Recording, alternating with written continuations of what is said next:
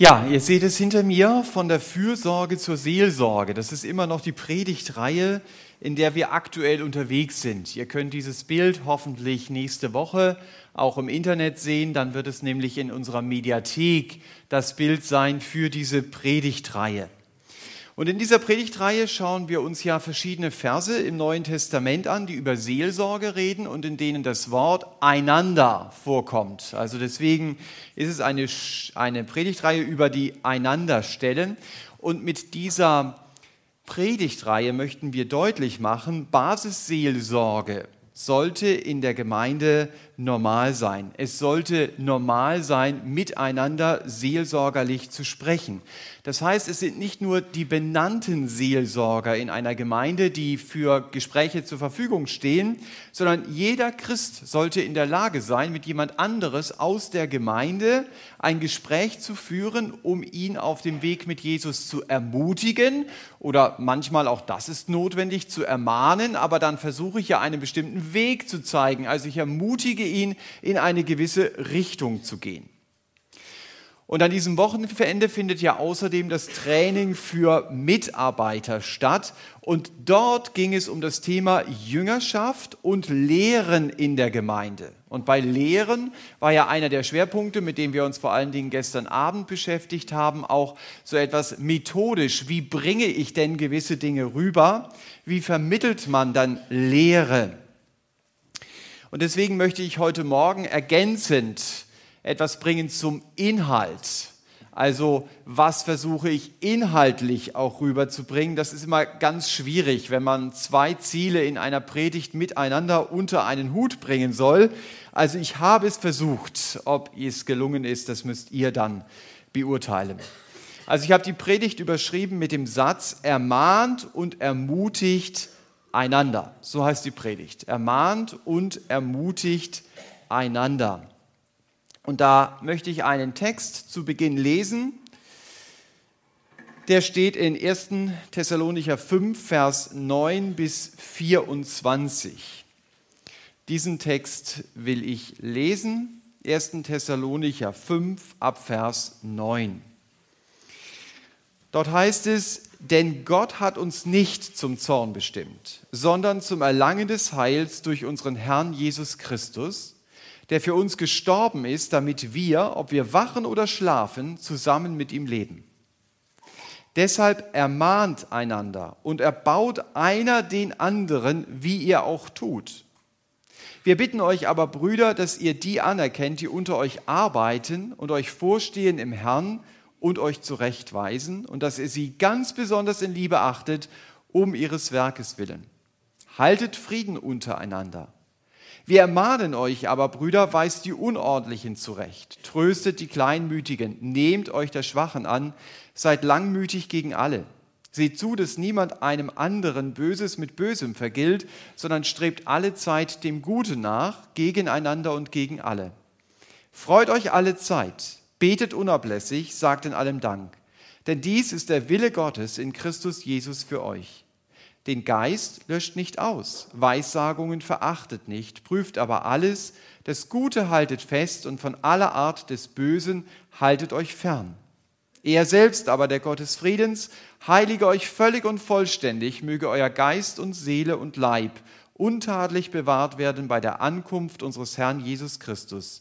Treu ist, der euch beruft, er wird es auch tun. Ich habe diesen Text in drei Abschnitte aufgeteilt. In Vers 9 bis 10 geht es um ermahnt und ermutigt einander, indem ihr auf Jesus zeigt. In Vers 11 bis 13 liegt der Schwerpunkt auf ermahnt und ermutigt einander, indem ihr geistliche Autorität anerkennt und schließlich wird uns von Vers 14 bis Vers 24 gezeigt, wie man praktisch ermahnt und ermutigt. Deshalb habe ich diese Verse mit dem Satz überschrieben, ermahnt und ermutigt einander, indem ihr konkrete Bereiche ansprecht. Denn darum wird es dort gehen. Also zunächst einmal die ersten zwei Verse, die Verse 9 und 10, ermahnt und ermutigt einander, indem ihr auf Jesus zeigt. Mit dem Ermahnen ist das so eine Sache. Die einen ermahnen, das fällt ihnen relativ schwer, weil sie sehen, ich habe dort eine Verantwortung. Und andere ermahnen, weil sie Recht haben wollen oder weil sie eine bestimmte Entwicklung in der Gemeinde stoppen wollen und sie sind der Prophet, der das jetzt tut. Oder sie laufen mit dem T-Shirt herum, ich bin dagegen. Und daraus beziehen sie natürlich auch ihren Wert. Also wenn ich den anderen ermahne und mich dabei gut fühle, dann muss ich meine Motivation hinterfragen. Und deshalb finde ich es wichtig zu sehen, wie Paulus hier ermahnt. Paulus schaut auf Jesus. Und das muss ich mir bewusst machen. Ich folge nicht in erster Linie einer Lehre, auch wenn ich natürlich mit Lehre zu tun habe, sondern in erster Linie folge ich einer Person. Und wir waren gestern beim TFM, wir waren bei Lehren. Wenn ich eine Gemeinde lehre, dann muss es mir darum gehen, dass meine Zuhörer noch mehr über Jesus staunen und dass sie ihn noch mehr lieben. Das ist mein Ziel. Und dieses Ziel muss jede Ermahnung und auch jede Lehre in der Gemeinde haben. Als Menschen stehen wir immer in der Gefahr, uns selber eben in den Mittelpunkt zu stellen und natürlich uns nur noch von unserem Umfeld, von der Welt, in der wir leben, bestimmen und beeindrucken zu lassen.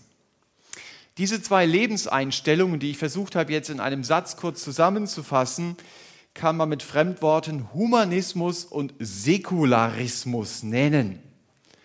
Das sind zwei Dinge, die einer Gemeinde und die auch meinem persönlichen Leben sehr gefährlich werden können. Der Humanismus stellt nämlich den Menschen in den Mittelpunkt. Diese Einstellung hat in unserer Welt viel Gutes bewirkt. Es sind viele karikative äh, Initiativen entstanden aus humanistischem Gedankengut.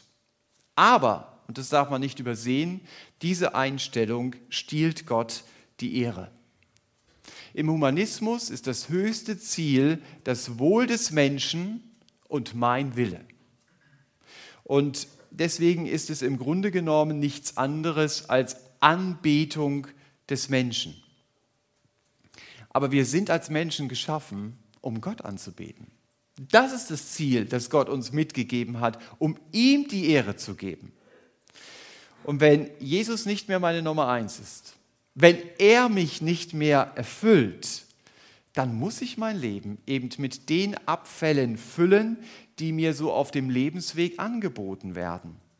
Dann wühle ich in den Lebensmülltonnen nach etwas Ehre, nach etwas Macht, nach etwas Geld und Beziehungen oder was weiß ich und ich bleibe doch hungrig. Das ist einmal der Humanismus. Und das andere, was ich nannte, war der Säkularismus. Das ist so das zweite Gift für mein Leben mit Jesus. Ich benehme mich so, als ob ich für immer auf dieser Erde bleiben würde. Jeder weiß, das stimmt nicht. Aber ich tue es so, als ob es so wäre.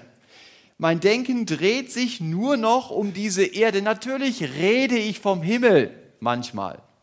Aber in Wirklichkeit hat er keine Relevanz in meinem Leben. Er spielt keine Rolle, weil mein Denken sich nur noch um diese Erde dreht.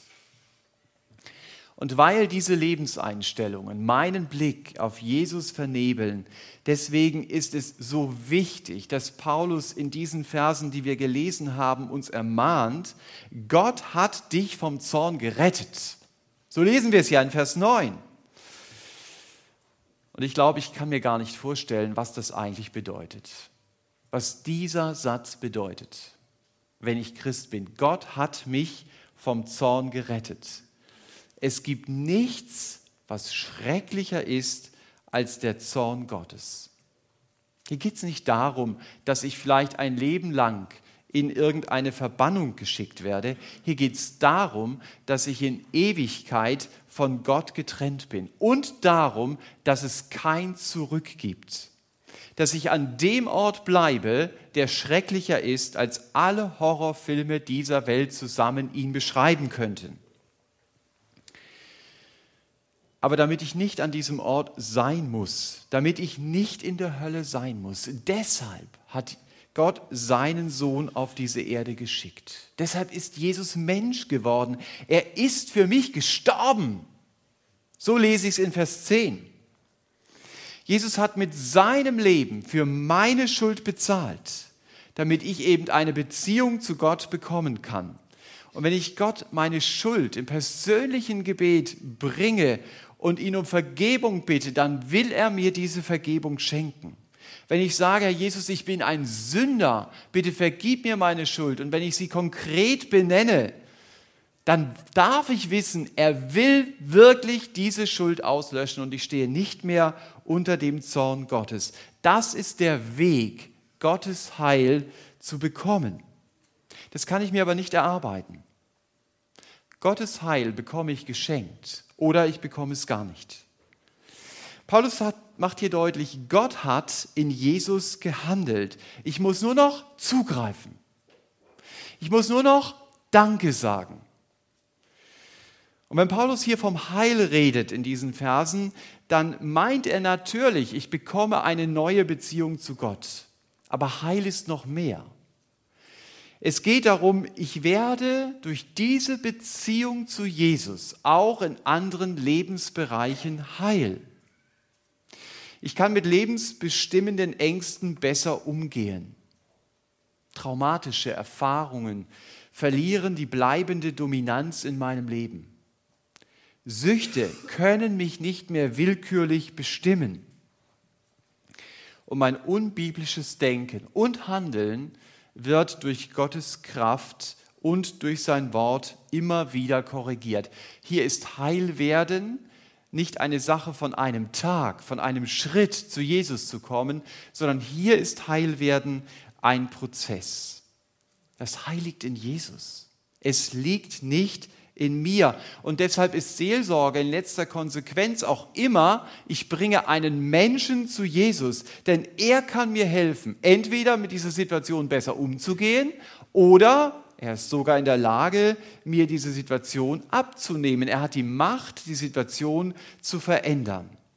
Also wenn ich, um aufs TFM nochmal zurückzukommen, biblische Inhalte lehre, dann muss ich mich immer wieder fragen, macht das, was ich jetzt meinen Zuhörern sage, ihnen auch wirklich Mut, dass sie begreifen, ich bin dazu bestimmt, dieses Heil in Jesus zu erfassen. Ich bin dazu bestimmt, in einem bestimmten Bereich in meinem Leben heil zu werden, auch wenn ich die alten Wunden immer noch spüre. Jesus ist für mich gestorben, sagt Paulus in Vers 10, damit ich vom Zorn Gottes gerettet werde. Auch wenn diese Aussage stimmt, steht sie nicht in unserem Text. Das steht da nicht sondern da steht, Jesus ist für mich gestorben, dass ich zusammen mit ihm lebe. Also es geht nicht nur darum, dass ich vom Zorn gerettet bin, so unglaublich und so atemberaubend das auch ist, es geht darum, ich soll in einer Beziehung mit Jesus leben. Das ist Ziel seines Todes. Das heißt hier, ob ich wache oder ob ich schlafe. Über diese Bibelstelle wird diskutiert. Ich glaube nicht, dass Paulus hier nur Tod und Leben meint, sondern dass es wirklich buchstäblich meint, ob ich wache oder schlafe, ich will mit Jesus leben. Dann geht es mir darum, meinen Alltag mit Jesus zu gestalten. Das heißt, den Herrn Jesus in meine Entscheidungen zum Beispiel mit hineinzunehmen, mit ihm meine Freude zu teilen, aber ihm auch meine Sorgen zu sagen an seine Versprechen mehr zu glauben als an meine Möglichkeiten. Das heißt es, mit ihm zu leben. Und dazu soll auch jede Lehre in der Gemeinde helfen. Ob es der Kindergottesdienst ist oder ob es die Predigt ist, die Gemeinde Bibelschule oder irgendwelche spezielle Seminare. Das soll letztendlich das Ziel sein. Lehre in der Gemeinde hat immer das Ziel, intensiver mit diesem Herrn zu leben, der für mich gestorben ist und deshalb ermahnt und ermutigt einander, indem ihr auf Jesus zeigt, indem ihr Jesus immer wieder groß macht, indem ihr über ihn nachdenkt und ihn anbetet. Dann geht Paulus in den nächsten Versen, in Vers 11 bis 13, auf ein Problem ein. Ich glaube, das hatten nicht nur die Thessalonicher. Die Worte von Paulus sind schon sehr aktuell, auch heute. Ich habe es überschrieben, ihr seht es dort, ermahnt und ermutigt einander, indem ihr geistliche Autorität anerkennt. Das war das Problem der Thessalonicher. Sie hatten ein Problem, geistliche Autorität anzuerkennen. Aber bevor Paulus darauf kommt, dass er sie dahingehend ermahnt, sagt er ja ganz grundsätzlich, davon kommt ja auch das Thema dieser Predigt, ermahnt und erbaut einander, also ermutigt euch. Das ist so ein ganz grundsätzliches Prinzip. Und das ist auch für meinen biblischen Unterricht, wenn ich Lehre in der Gemeinde bringe, wichtig. Ich muss immer wieder biblische Prinzipien zeigen und sie dann in konkrete Lebensbereiche anwenden. Also ein Prinzip ist zum Beispiel, Gott achtet Privateigentum. Wenn ich das Buch Dritte Mose lese, dann merke ich das, ja, das ist so. Und dann wende ich es sehr konkret an. Oder ein Prinzip Gottes ist, der Erfolg rechtfertigt nicht die Mittel. Deswegen bekommt Mose Ärger mit Gott, auch wenn aus dem Felsen Wasser kommt. Er hätte zu dem Felsen reden sollen, er hätte ihn nicht schlagen sollen, so wie Gott es gesagt hat. Ist also beim Lehren immer wieder wichtig, dass ich Prinzipien herausarbeite und aufgrund dieser Prinzipien ermahne. Und das Prinzip, über das Paulus hier spricht, heißt, du sollst geistliche Autorität anerkennen. Geistliche Autorität hat manchmal aber nicht immer etwas mit meiner Stellung in der Gemeinde zu tun. Manchmal ermahnt mich jemand und du merkst, es ist Gott selbst, der jetzt seinen Finger auf meine Wunde legt. Und die Frage ist dann, wie gehe ich damit um? Schlage ich um mich oder gehe ich in mich? Das Problem hier war, dass die Leute um sich geschlagen haben. Und deswegen redet Paulus davon, dass er sie zurechtweist. Das Wort heißt im eigentlichen Sinn ernstlich ermahnt. Schade, dass Sie sich hier anscheinend zunächst mal nichts haben sagen lassen. Damit haben Sie sich selber in Ihrem Wachstum ausgebremst.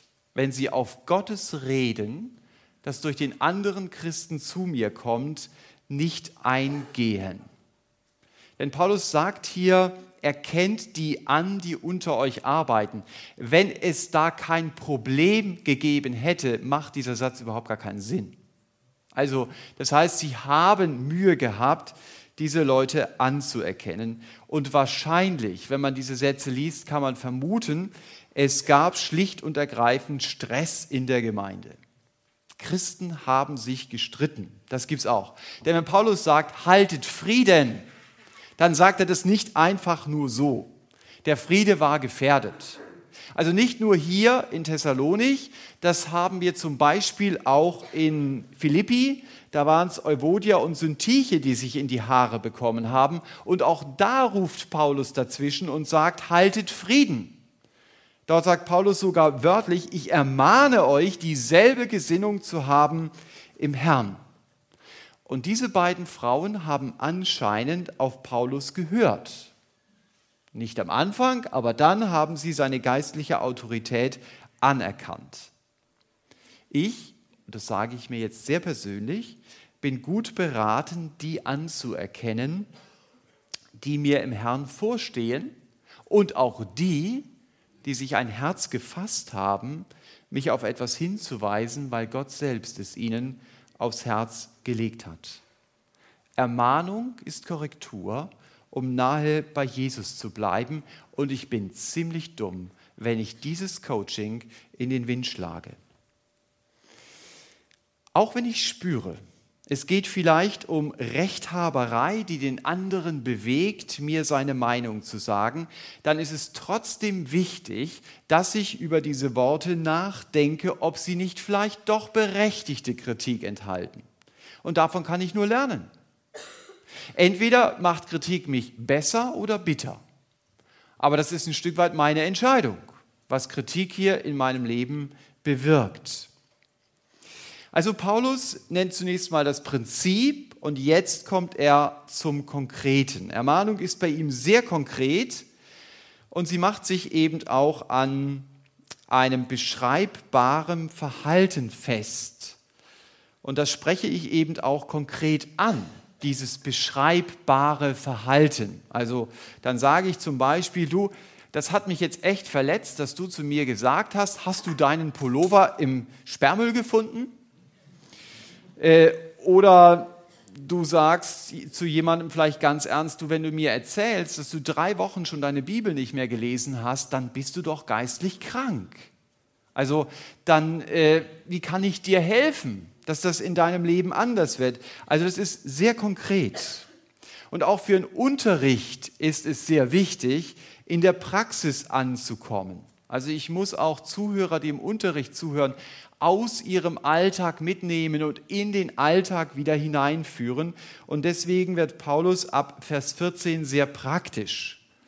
Und deswegen lautet meine Überschrift hier in Vers 14, ermahnt und ermutigt einander, indem ihr konkrete Bereiche ansprecht. Er beginnt in Vers 14 mit dem Satz, wir ermahnen. Und im Grunde genommen könnte Paulus diese zwei Worte vor jeden Vers schreiben, den er jetzt nennt. Er könnte schreiben, wir ermahnen, betet unablässig. Wir ermahnen, sagt Dank. Vielleicht war das Papier nicht so lang, dann hat er sich das gespart. Aber man könnte das immer wieder da denken, sich dazu denken.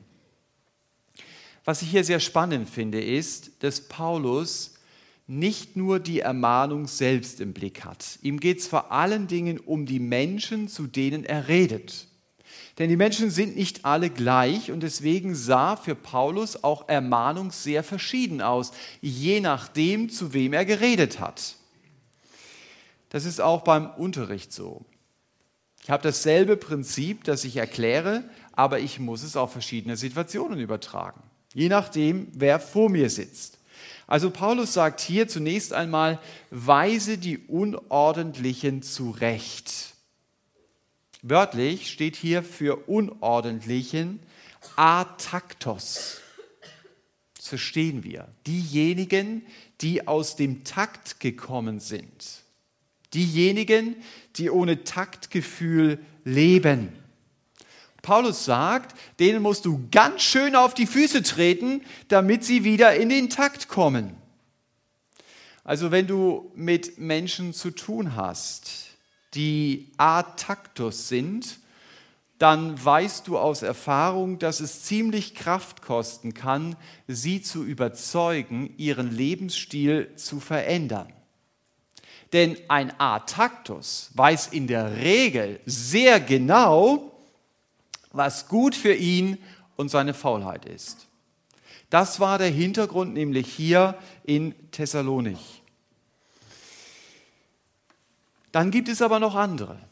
Nicht nur die Unordentlichen, sondern auch die, die schnell den Mut verlieren, die Kleinmütigen. Mit den Kleinmütigen muss ich anders umgehen. Die soll ich trösten. Denen soll ich Mut machen. Der Schwerpunkt ist ein anderer, aber das Ziel ist gleich. Sie sollen wieder den Mut bekommen, sich an Jesus zu hängen. Das will ich auch bei den Unordentlichen erreichen, aber dazu müssen sie erst einmal wieder in den Gleichschritt mit dem Herrn Jesus kommen. Das ist mal der erste Schritt. Und dann redet hier Paulus noch von den Schwachen. Die liegen mehr auf der Nase, als dass sie laufen. Vielleicht ist es ein bestimmter Lebensabschnitt, das kann es auch sein, wo es mir gar nicht gut geht.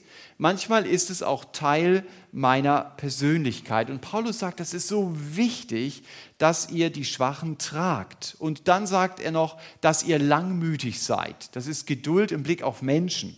Also, dass ihr Geduld habt. Das gilt auch für die anderen beiden Freunde hier, also für die Ataktus und für die Kleinmütigen. Konkrete und bleibende Veränderung im Leben von Menschen braucht Zeit.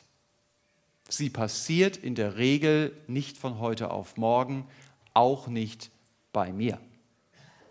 Ich darf da auch nicht ungerecht sein. Ich lerne über Jahre etwas und das erwarte ich bei dem anderen mindestens innerhalb von Wochen und wenn ich ganz viel Zeit gebe, einen Monat. Das muss passen.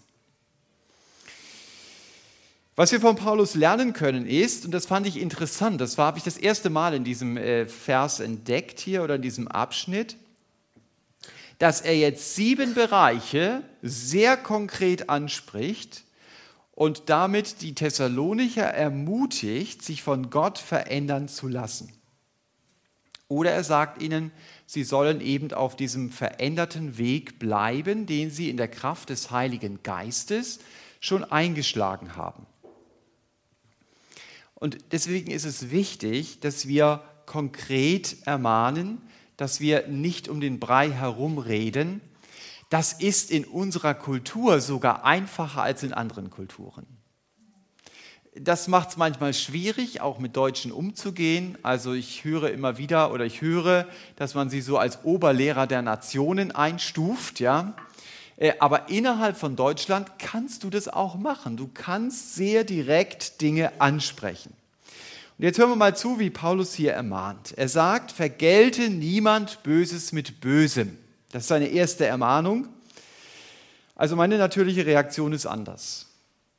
Wenn mir jemand Böses tut, dann denke ich in der Regel, sage ich ganz ehrlich, darüber nach, wie ich ihm Böseres tun kann. Natürlich, damit er mir nicht mehr Böses tut. Das ist ja mein gutes Ziel. Paulus sagt hier, lass dich von deiner Aggression nicht beherrschen. Sag ganz deutlich Nein. Ich denke diesen Gedanken jetzt nicht weiter. Ich schaue auf Jesus. Und er hat anders gehandelt und von ihm will ich lernen, eben nicht impulsgesteuert durch den Alltag zu laufen, meinen ersten Impuls zu folgen. Ermahnung Nummer zwei, interessante Ermahnung. Ich ermahne euch, freue dich alle Zeit. Und dann stellst du dir die Frage, kann man das? Jemanden ermahnen, dass er sich freuen soll? Also offensichtlich ja, sonst hätte Paulus das nicht so geschrieben. Freude ist eine, auch eine Frage, auch, nicht nur, aber auch eine Frage, auf was schaue ich? Wenn ich auf Jesus schaue, wenn ich über ihn nachdenke, was er mir geschenkt hat, dann ist es ein Weg, um tiefe Freude zu empfinden, auch wenn die äußere Situation sich vielleicht gar nicht geändert hat. Wenn ich Gottes Gegenwart mitten im Sturm erlebe, dann kann das mehr Freude in mir bewirken, als wenn der Sturm gar nicht da ist.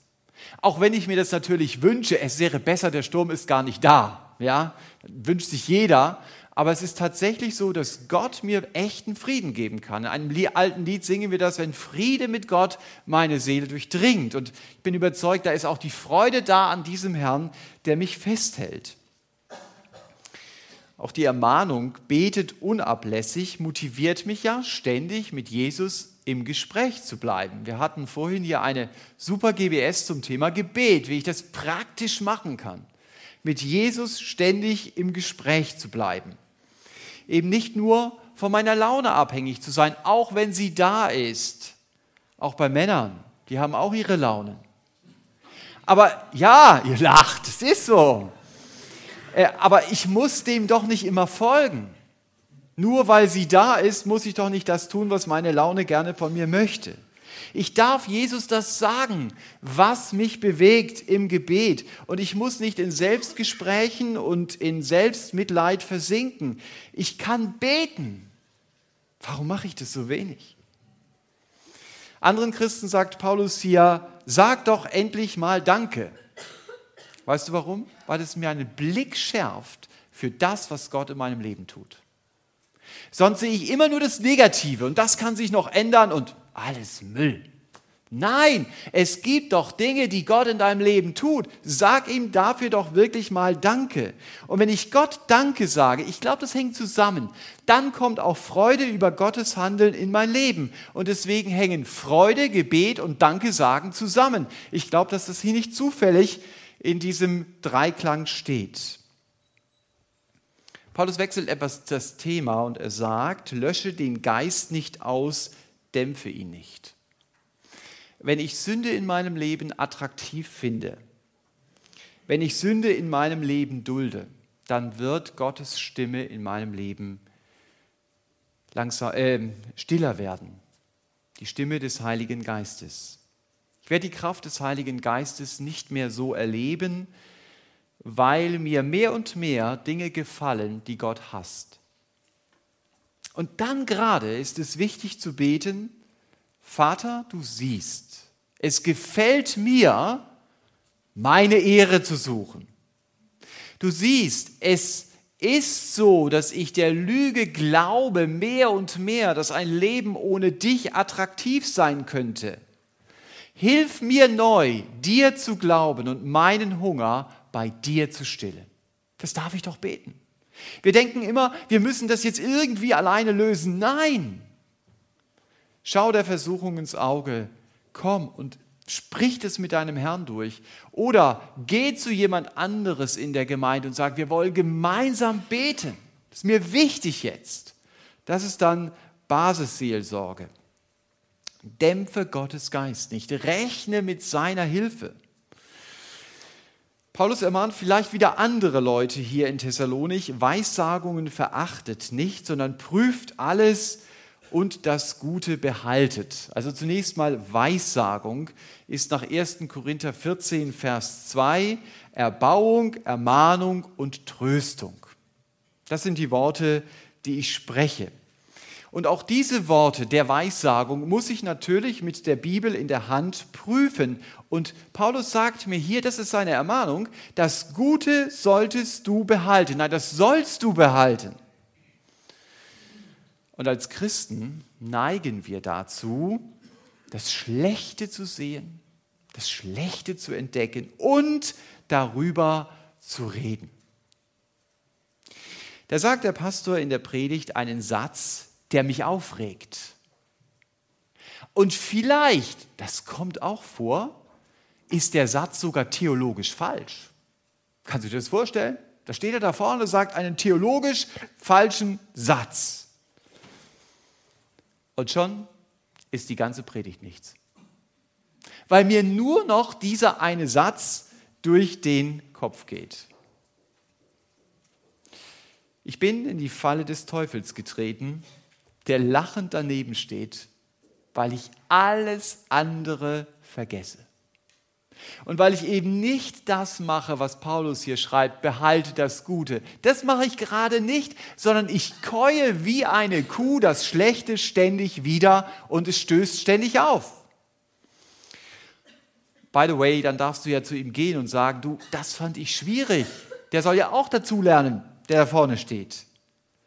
Aber wenn ich das dann nicht tue, sondern es anderen erzähle und in meinen Chat hineinschreibe, dann helfe ich wenigstens mit, dass auch andere nach dem Motto leben, prüft alles und redet über das Schlechte.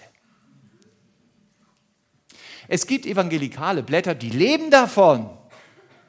Und sogar ihre Leser leben auch davon. Immer die schlechten Nachrichten bei den anderen. Aber wisst ihr, was ich mich frage? Wenn ich alles Schlechte von dir weiß und vielleicht sogar von berühmten evangelikalen Persönlichkeiten, bringt mich das einen Schritt auf meinem Weg mit Jesus weiter? Ich wage das zu bezweifeln. Und deswegen glaube ich, ist es eine sehr wichtige Ermahnung, die Paulus hier ausspricht. Prüft die Weissagungen und haltet das Gute fest. Und zum Schluss sagt Paulus, von aller Art des Bösen haltet euch fern. Das ist schon fast wieder eine prinzipielle Aussage. Aber die kann in meinem Leben sehr konkret sein. Da gibt es vielleicht Dinge in deinem Leben, hm, da bist du nicht ganz sicher, ist das korrekt oder ist das nicht korrekt? Die Entscheidung, die du dann triffst, ist, ich gehe mal auf Nummer sicher und rede mit niemandem darüber. Ja, dann weiß es keiner und dann ist auch gut. Nun ist es so, du musst nicht mit allem, was dich bewegt, mit jedem in der Gemeinde darüber reden, also bloß nicht. Aber wenn ich Dinge in meinem Leben verstecke und sage, da sollte ich mit niemandem darüber reden, dann stelle ich einfach mal die provozierende Frage, könnte das etwas sein, was genau unter die Ermahnung des Paulus fällt, der sagt, von aller Art des Bösen halte dich fern. Denn wenn das so völlig korrekt ist, warum darf ich denn mit niemandem darüber reden? Und ab Vers 23, das seht ihr hier auch, nach diesen sieben Ermahnungen, da kommt keine Ermahnung mehr, aber ich habe diese Verse sehr bewusst dazu genommen, weil sie dazu gehören. Wenn ich diesen Teil in meiner Ermahnung nicht bringe, dann fehlt etwas sehr Entscheidendes. Denn diese letzten Verse zeigen, dass die Ermahnung des Paulus nicht so zu verstehen ist, jetzt reiß dich mal zusammen und jetzt leb mal dein Leben als Christ. Nein, auch wenn Paulus hier sehr konkret geworden ist in diesen sieben Ermahnungen, dann ist der große Rahmen, der Gott des Friedens wird euch heiligen und bewahren. Er ist treu und er wird es auch tun. Nicht ich muss es schaffen. Das schiebt Paulus hier nicht von ungefähr hinterher. Ist das nicht super? Dieser Gott schafft dieses Leben in mir, von dem ich gerade gelesen habe. Wenn ich nicht mit dieser Kraft rechne, wenn ich Gottes Gnade aus dem Evangelium rausnehme, dann bleibt mir nur noch Moral. Und dann wünsche ich dir eine schöne, angestrengte, freudlose Woche. Denn wie willst du anders leben, wenn du nur Moral hast? Das wird dein Leben sein. Woran willst du dich freuen? Dann kannst du dir schon mal gleich den Plan machen, wo du überall in dieser Woche versagen wirst. Und dann streng dich noch mehr an. Und am Schluss rate ich dir, lese Römer 7, da ging es dem Paulus auch so, und lese den letzten Satz, wie er das dann gelöst hat. Vergiss das nicht, wenn du eine fröhliche Woche haben willst. Du schaffst das alleine nicht. Und die gute Nachricht ist, ich werde nicht müde, es zu wiederholen, du musst es auch gar nicht schaffen. Der Herr Jesus will sein Leben doch durch dich leben. Du musst dich nur ihm zur Verfügung stellen. Und das heißt, in unserem Kontext, in unserem Text, über den wir heute Morgen gesprochen haben, dass du auf Ermahnung eingehst, dass du dir etwas sagen lässt, dass du deinem Stolz nicht erlaubst, den Heiligen Geist zu dämpfen und ihn zurückzudrängen, der den anderen Christen motiviert hat, mich zu ermahnen. Nicht alles, was andere sagen, muss wahr sein. Und es ist auch nicht generell das Wort von meinem Vater im Himmel, was der andere mir sagt. Aber so hat Paulus uns äh, ermutigt heute Morgen, ich muss es prüfen. Und um es zu prüfen, sind gute Kriterien, die haben wir auch gelesen, wenn die Ermahnung und die Ermutigung auf Jesus zeigt, wenn es um ihn geht, wenn es um seine Ehre geht. Manchmal kommt die Ermahnung oder die Ermutigung von Christen, die durch ihr Leben und manchmal auch durch ihre zusätzliche Verantwortung in der Gemeinde eine geistliche Autorität sind und haben. Und dann sollte ich wirklich sehr gründlich betend prüfen, ob hier nicht Gott selbst meinen Weg korrigieren will oder ob er mich vielleicht auch ermutigen will, meine Sorgen, meine Zweifel, die mich den ganzen Tag beschäftigen, endlich mal in seine Hand zu legen, zu sagen, Vater, du kannst es viel besser und ich bin gespannt, wie du das lösen wirst.